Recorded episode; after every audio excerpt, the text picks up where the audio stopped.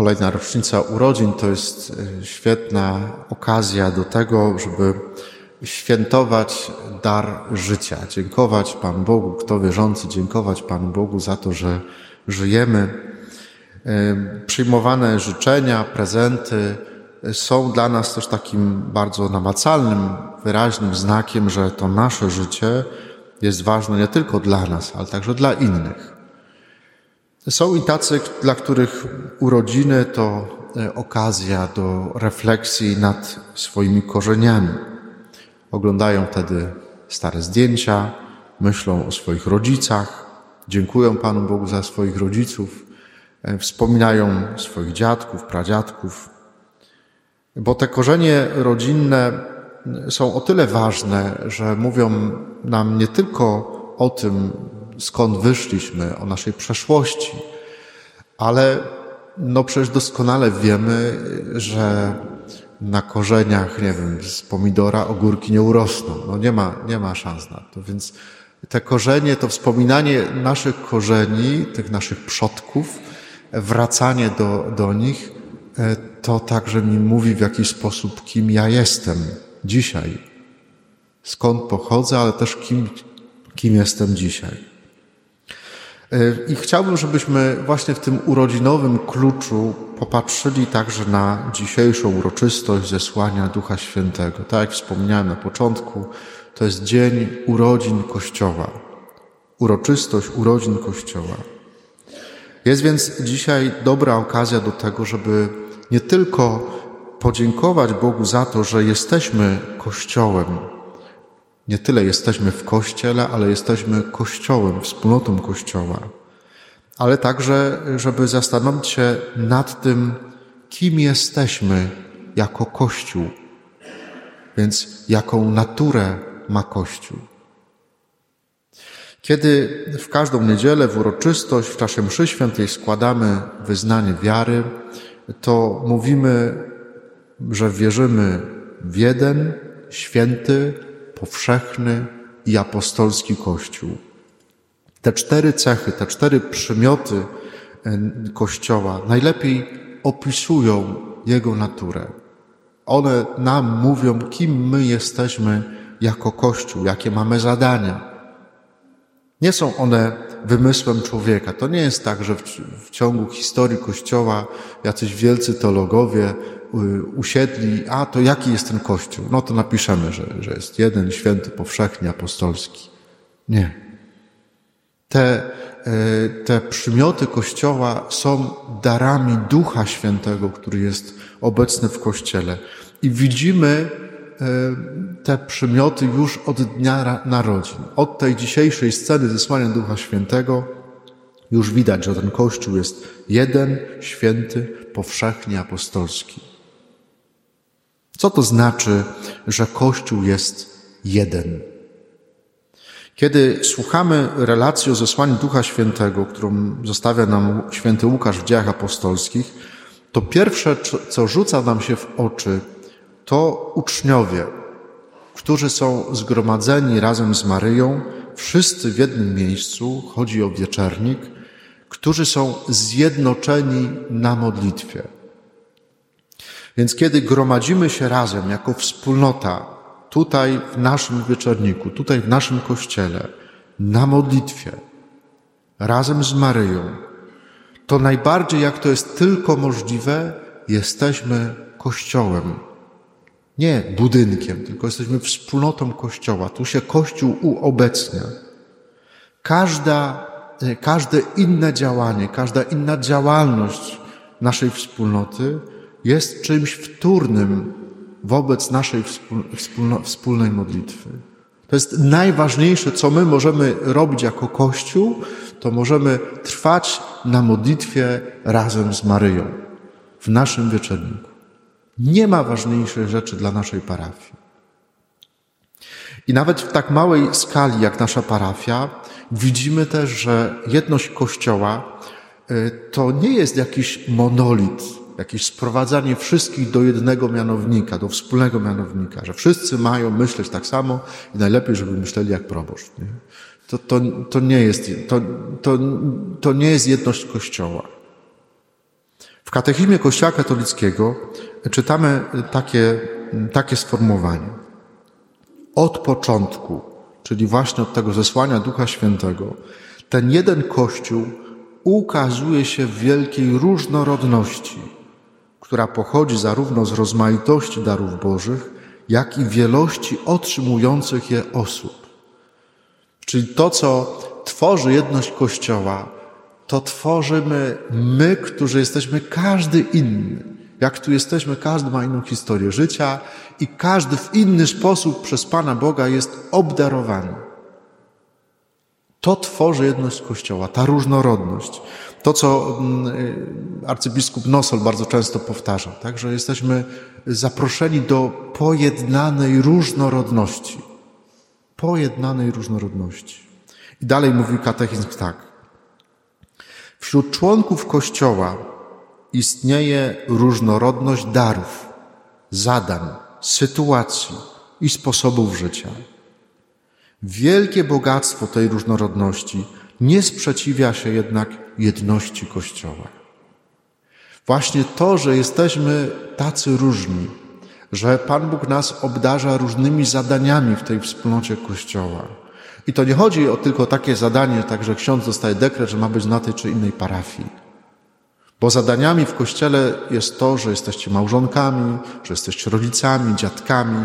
To są także zadania we wspólnocie Kościoła. Bardzo konkretne zadanie, które powołanie, które Pan Bóg Wam daje do wypełnienia. Różno, różnorodność zawsze rodziła i będzie rodzić różne napięcia między nami. No nie ma po prostu innej możliwości. Nigdy nie będzie tak, że wszyscy w naszej parafii będą myśleć tak samo, że wszyscy w kościele będą myśleć identycznie. Jedność kościoła, pomimo tych różnic, właśnie w tej różnorodności, buduje, i tak pisze katechizm, po pierwsze miłość. Ale nie miłość rozumiana znowu jako uczucie, tak, że wszystkich będziemy lubili. No to, to też tak po prostu, no, to jest niemożliwe, żebyśmy wszystkich lubili. Natomiast miłość, gdy pisze o niej katechizm, to jest rozumiana jako pragnienie autentycznego dobra dla drugiego człowieka. To znaczy, że ja dla każdego, z kim jestem w tej wspólnocie Kościoła, jaką jest nasza parafia, ja chcę autentycznego dobra. Nie tylko tu na ziemi, ale także chcę dobra, które będzie prowadzić tego człowieka do życia wiecznego. To jest to rozumienie miłości, które mamy w Kościele. Dalej, to, co buduje tą jedność, to jest właśnie ta miłość. Dalej, wyznawanie tej samej wiary. To, że my wierzymy w Boga Ojca, Jezusa Chrystusa, w Ducha Świętego. To jest to, co nas łączy. Jakbyśmy, jakby, nie wiem, jakby ktoś tutaj był, kto nie uznaje Pana Jezusa za Pana i Zbawiciela, za Syna Bożego, no to znaczy, że nie jest chrześcijaninem. To nie jesteśmy razem w Kościele. I to po prostu jest inna religia wtedy. To nie jest chrześcijaństwo. I dalej pisze katechizm i wspólne celebrowanie sakramentów. Kiedy gromadzimy się na mszy świętej, kiedy wspólnie celebrujemy mszę świętą, to uobecnia się Kościół. Jeśli ktoś wyłącza się z tego wspólnego celebrowania sakramentów, no to znaczy, że nie chce być w tym kościele. Po prostu wyłącza się z kościoła. Nie, że kościół go wyłącza, tylko on sam się wyłącza z, tego, z tej wspólnoty kościoła.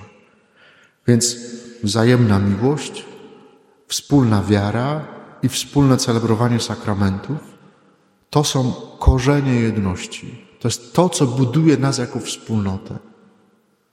Zagrożeniem zaś dla jedności Kościoła zawsze był, jest i będzie nasz grzech i jego konsekwencje.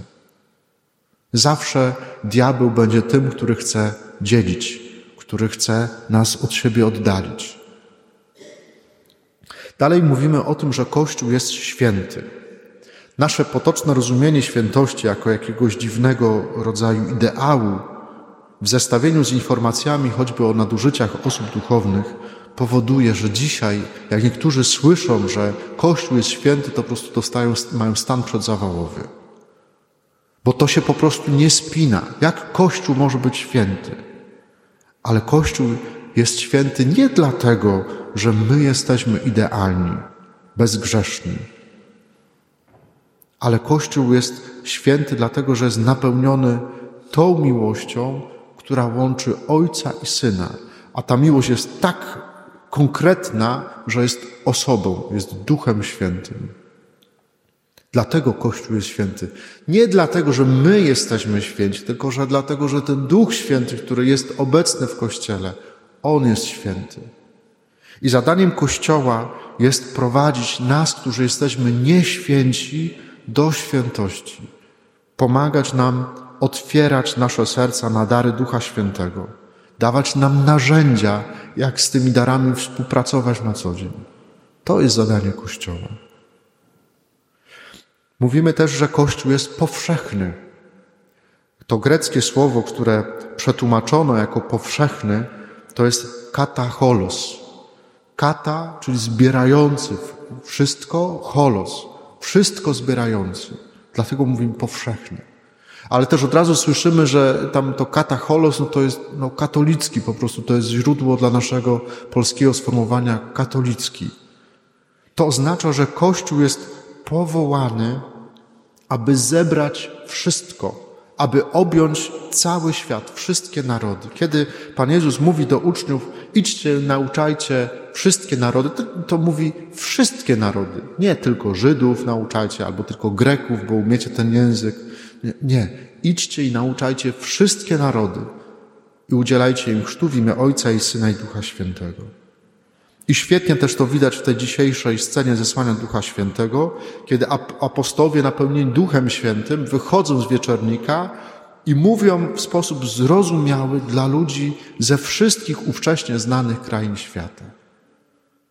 I doskonale rozumiemy, że to nie chodzi o to, że mówią w tym samym, w tym samym języku.